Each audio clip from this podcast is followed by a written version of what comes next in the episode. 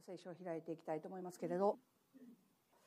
マタイの福音書24章15節の御言葉になります。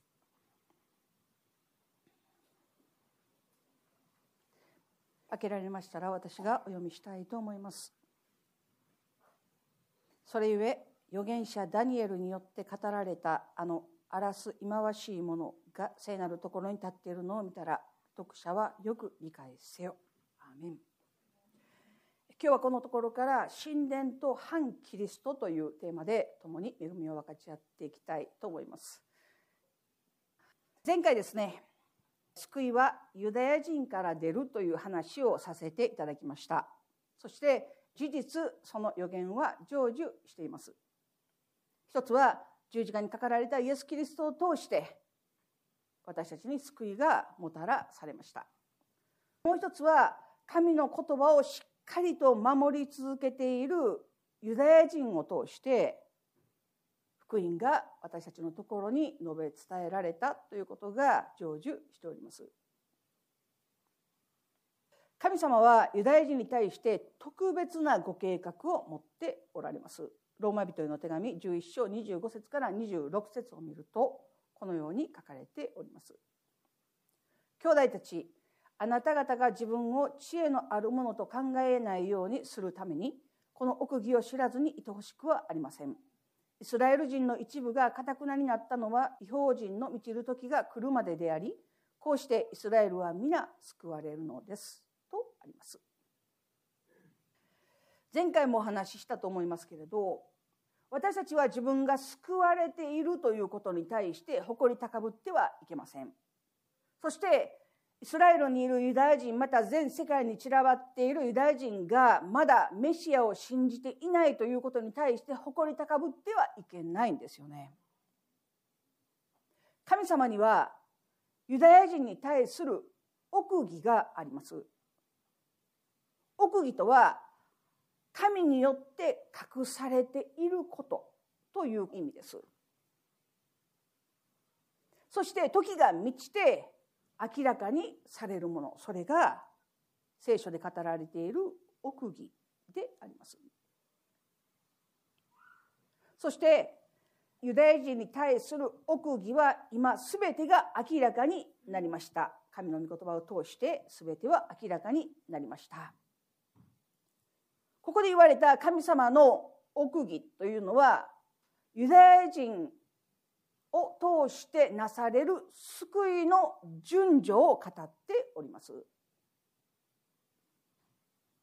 まず第一にイエス様はユダヤ人の救いのために来られました。全人類の救いのために十字架にかかられたんですけれどイエス様がこの地上に来られた目的はユダヤ人に対してでした。ですからカナンの女が自分の娘が悪霊に疲れているのでどうぞイエス様癒してください。カナン人は違法人ですよね。どうぞ私の娘を癒してください。悪霊を追い出してください。とイエス様の後を離れませんでした。弟子たちはあの女を晒してくださいと言いましたけれどイエス様はこのように語られました。私はイスラエルの家の失われた羊以外には使わされていません。どういう意味ですか？私はイスラエルの家の失われた羊すなわちユダヤ人以外のところに使わされてはいないんですということの意味ですよ。だから子供たちに分けてやるパンを子犬に投げてやるのはよろしくない。ユダヤ人に与えるべき福音をユダヤ人が救われるべき喜びの訪れを子犬に投げてやるのはよろしくない。子犬って何ですか？違法人のことですよね。多くの人は自分が犬扱いされたならば腹が立つか。どういう感情を抱くのでしょうか。でもこの女性は言いました。その通りです。犬のようなものです。当時ユダヤ人は違法人と話すということもありませんでした。交わるということもありませんでした。カナン人の女性がイエス様のところに願いを請うということ自体本来あってはいけないことですよ。でも女は癒してほしかったんです。自分の娘を助けてほしかったんです。悪霊に苦しむ娘を見るに耐えることができなかったんですよ。だから彼女は言いました。おっしゃる通りです。でもテーブルから落ちるパンくずは拾うことできるんじゃないんですか？どういう意味ですか？ユダヤ人が落とした福音はいらないと言った福音はこぼれ落ちたその恵みは違法人である私でも拾うことができるんじゃないんですかイエス様はこの女性の信仰を見てあなたの信仰は見上げたものです。と言われました。娘はこの時この瞬間癒されました。皆さんもう一人違法人でありながらイエス様にあなたの信仰は見上げたものだと言われた人がいることをご存知ですか？百人隊長です。彼もまたイエス様に癒しを求めました。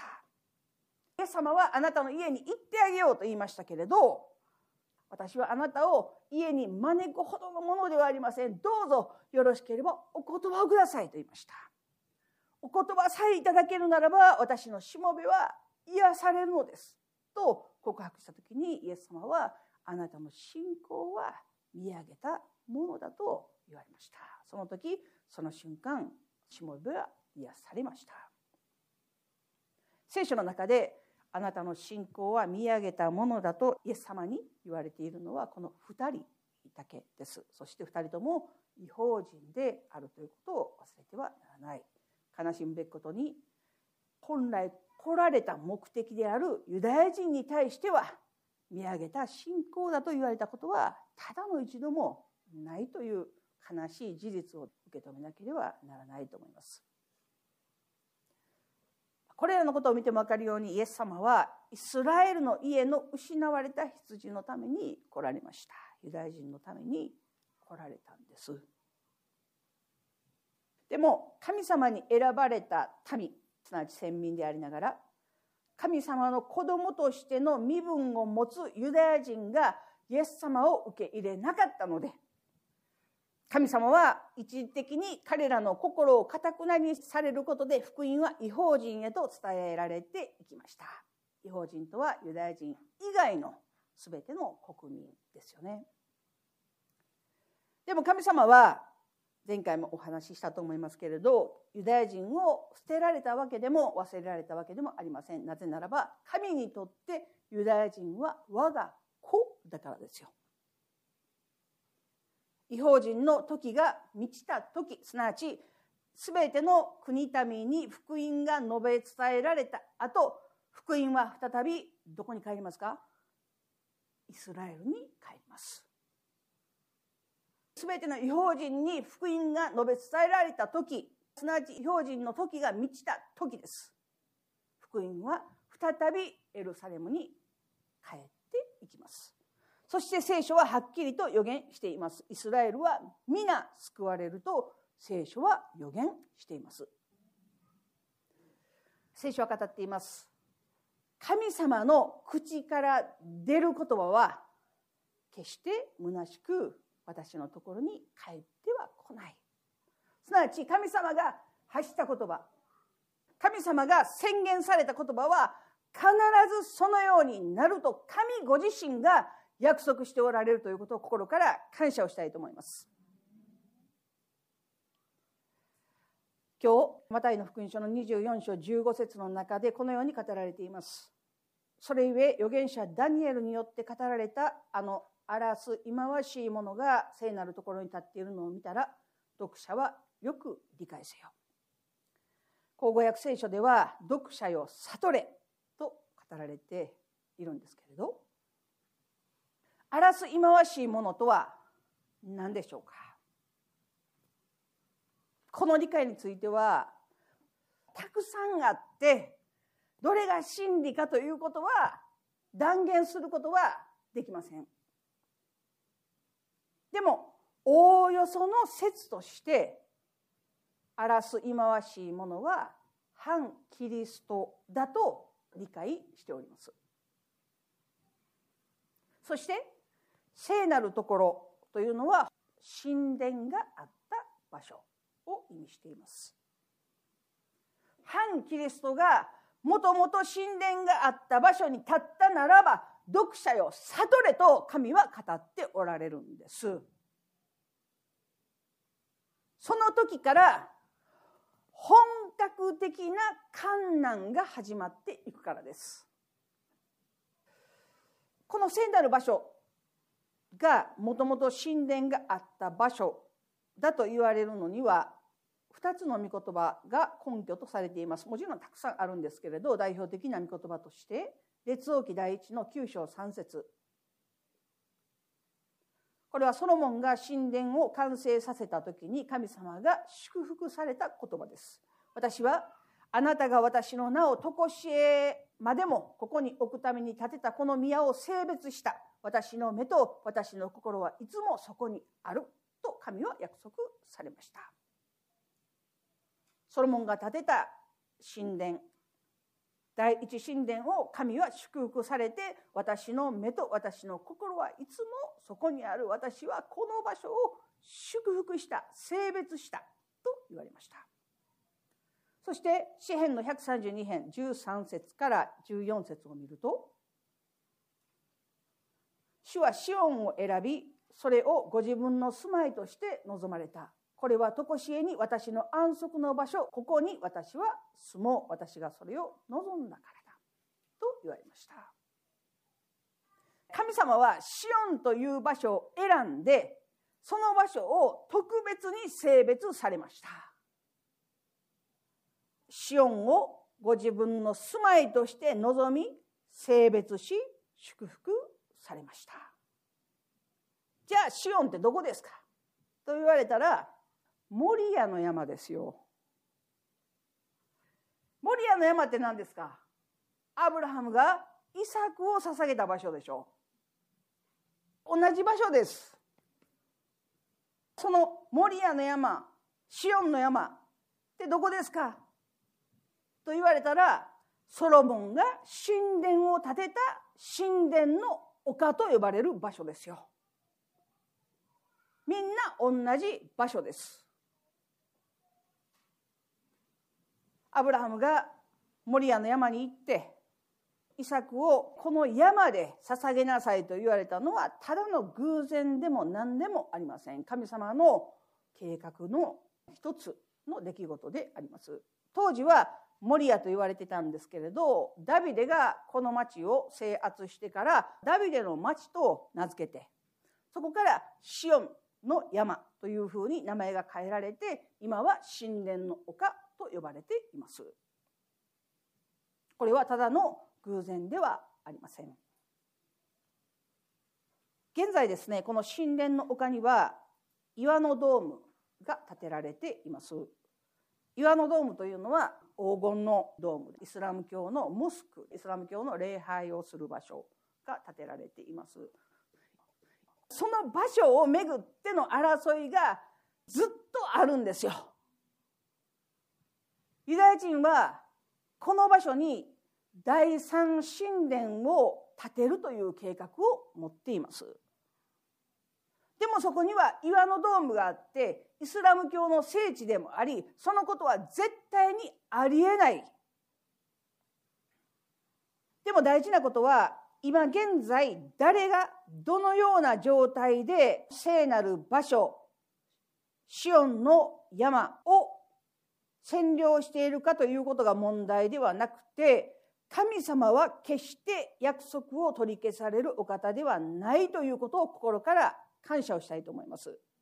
神様は神殿の丘を聖なるところとして神が住まう場所として定められました。じゃあこの先どうなっていくんですか？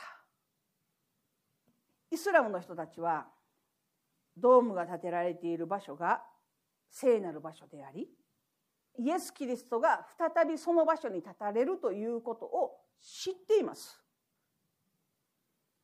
イエス様は再臨される時どの門を通って入られると語られていますか？黄金の門と呼ばれる門を通って再臨されると言われています。ですから彼らがしたことは黄金の門の扉を閉めるということですよ。今も黄金の門は閉じています。イエス・キリストが入ることができないように今も扉を固く閉ざしているんです。パウロはどのように語っているんでしょうか？テサロニケ人への手紙第22章3節から4節。どんな手段によっても誰にも騙されてはいけません。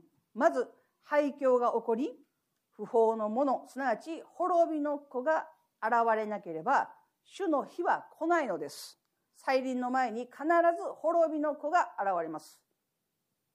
ここで言われている滅びの子というのは荒らす忌まわしいものと同じ意味です。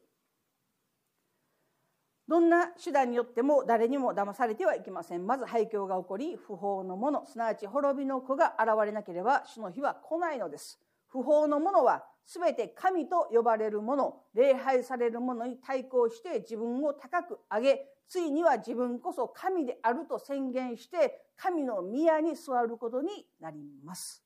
とあります。これから先必ず反キリストが現れます。そして自分こそが神であると宣言します。どこで？神の宮で。その日が必ず来ます。これまでの話をまとめるとマタイの福音書24章で語られている荒らす忌まわしいものが聖なるところに立つ日が来ます聖なるところというのは神様が常しえに住まうところと語られた神殿の丘でありシオンの丘を意味しています。荒らす忌まわしいものは神殿の丘に建てられた神の宮に座して自分こそ神であると宣言します。これが一連の流れです。この予言が成就するためにまたイエス・キリストが再臨されるためにどうしても必要なものそれが第三神殿になります。第一神殿がソロモンが建てた神殿ですよね。そして第二神殿はヘロデが建てた神殿ですよね。そして今その全てが失われて人々は第三神殿を待ち望んでいます。でも何度も言いますけれどこの場所は現在大きなモスクが建てられているんですよ。イスラム教の聖地とされているんです。彼らは決してこの場所を譲ることはありません。ユダヤ教とイスラム教は長年聖なる場所の権利争いで戦いを続けています少し話は変わりますけれどイスラエルという国はですね非常に不思議な国であります。理由はなぜかは分からないけれど土地を開拓する方法が特殊なんです。国が滅び離散しまた帰り国が建てられていく。その過程で滅びたらその上からものを建てていく。という作り方をしているので彼らが住んでいる場所はだんだんだんだん高くなっているんです。ですから至る所で発掘作業がされてましたよね。そんな国は珍しいと思います。その中で近年大きな発見がありました。前回の大きな発見何でした司会文書が見つかりました。その司会文書が見つかったことによってほぼ数千年前に書かれたイザヤ書と同じであったということが明らかになりました。そしてイザヤ書の53章がですねイエス様が死んでから書かれたものではなくてイエス様が死なれる数世紀も前に書かれた神様が予言されたことだということが証明されました。これはキリスト教会にとって非常に大きな発見でありました。そして近年ですねもう一つ大きな発見がありました。それは神殿に関する発掘です。長年ソロモンが建てた第一神殿またヘロデが拡張した第二神殿の場所は現在イスラム教がモスクとして建てている場所だと言われてきました。長年そのように語られてきました。でもその発見によって神殿の場所が実は岩のドームよりも北側だったということが発見されたんです。ここですよって。そして主が来られる黄金の門ってどこにあるんですか？ここですよ。ここからまっすぐに主が入って来られる道が備えられているということです。それが見つかったんですよ。だから現在この場所に第三神殿を建てるための準備が水面下で進められています。じゃあこの第三神殿を建てるのにどれぐらいかかるんですか？ヨハネの黙示録はこのように語っています。神殿の外の庭はそのままにしておきなさい。それを測ってはいけない。それは違法人に与えられているからだ。彼らは聖なる都を42ヶ月の間踏みにじることになると言われています。もしここが神殿だったら神殿の外は違法人に踏み荒らされるということになりますよね。でも実際に踏み荒らされているのは神殿の中ということになりますよね。これだったら。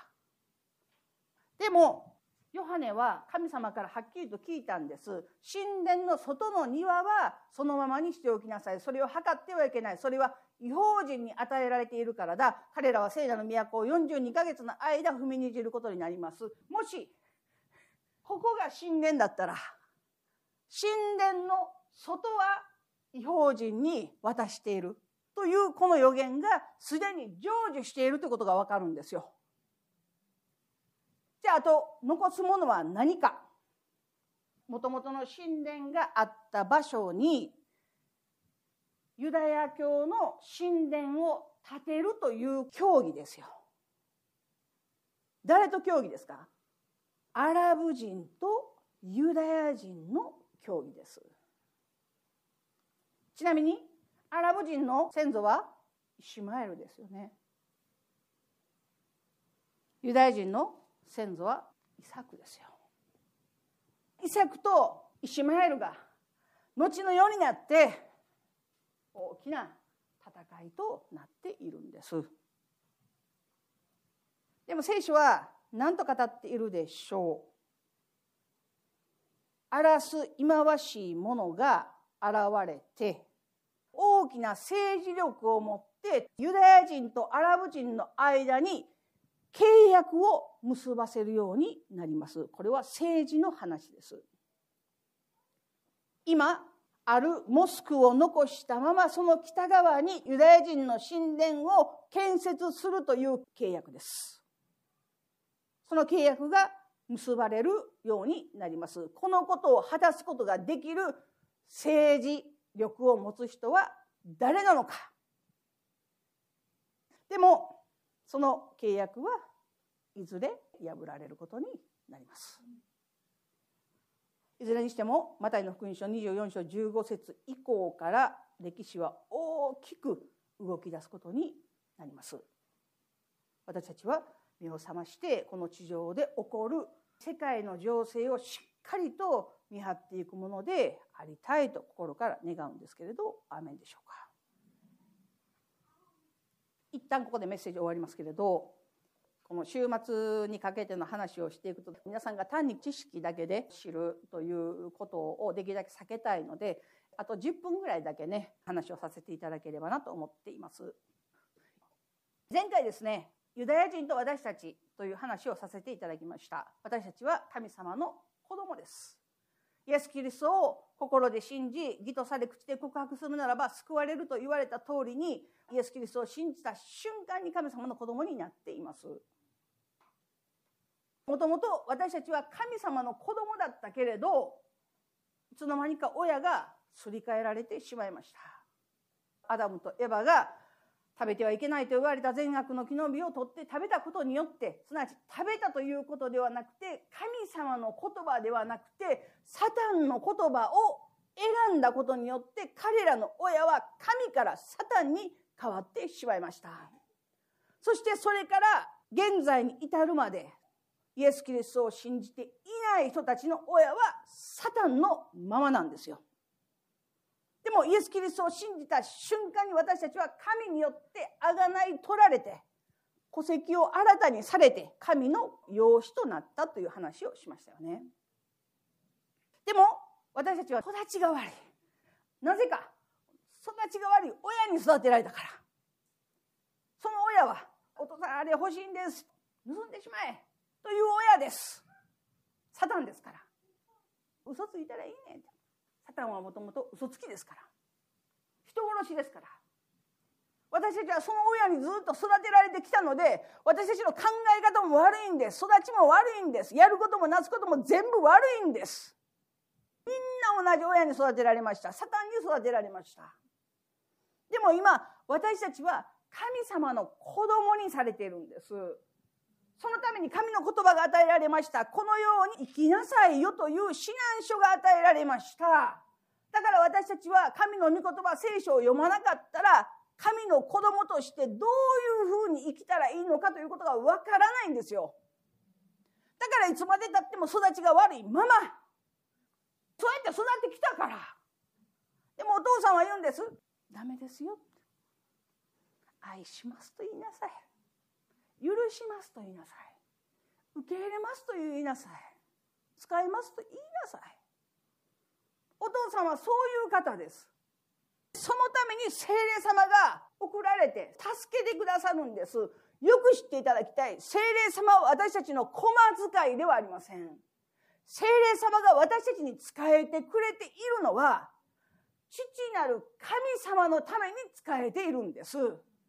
私たちが神様の子供にふさわしいものとなって父なる神様の前に立つことができるように精霊様は私たちを導いてくれるのであって私たちがちょっとでもいい人とかちょっとでもマシな人とかそういう次元の話で精霊様が使えているのではないんです。精霊様は父なる神様に忠実な方ですから私たちにもまた忠実に使えてください。もし神様だったらどうされるんだろうかと思う時精霊様に聞くんです。なぜならば精霊様は神様と同じ違う霊ですから。神様の心の全てを知っておられます。私たちは聖書を読み聖霊様に聞きながら日々歩んでいく時に成果清められていく過程で栄光から栄光へと主の見姿に変えられていくということを心から感謝をしたいと思います。その中で一つ知っていただきたいことは私たちの考え方が変わらないといけないということです。今私たちの親は神様です。サタンではない。でもついつい育ってきたものがところどころ出てくるんです。でも本当に育ちのいい人は何があっても育ちがいいんです。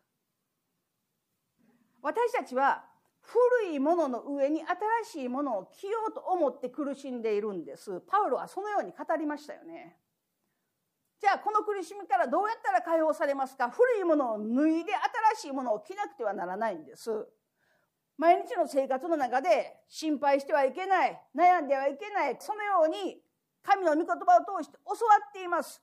でも私たちは言うんです。だって人間だから心配するのは当たり前じゃないですか。悩むのは当たり前じゃないんですか。苦しむのは当たり前じゃないんですか。不安になるの仕方がないんじゃないんですか。でもそれは間違っています。私たちは何かがあれば心配するように育てられました。何かあったら悩むように育てられました。お金がなかったら大丈夫かお前と言いながら育てられてきたんです。でも今私たちは悪魔から神の子に戸籍を移されて養子にされて心配する必要があるでしょう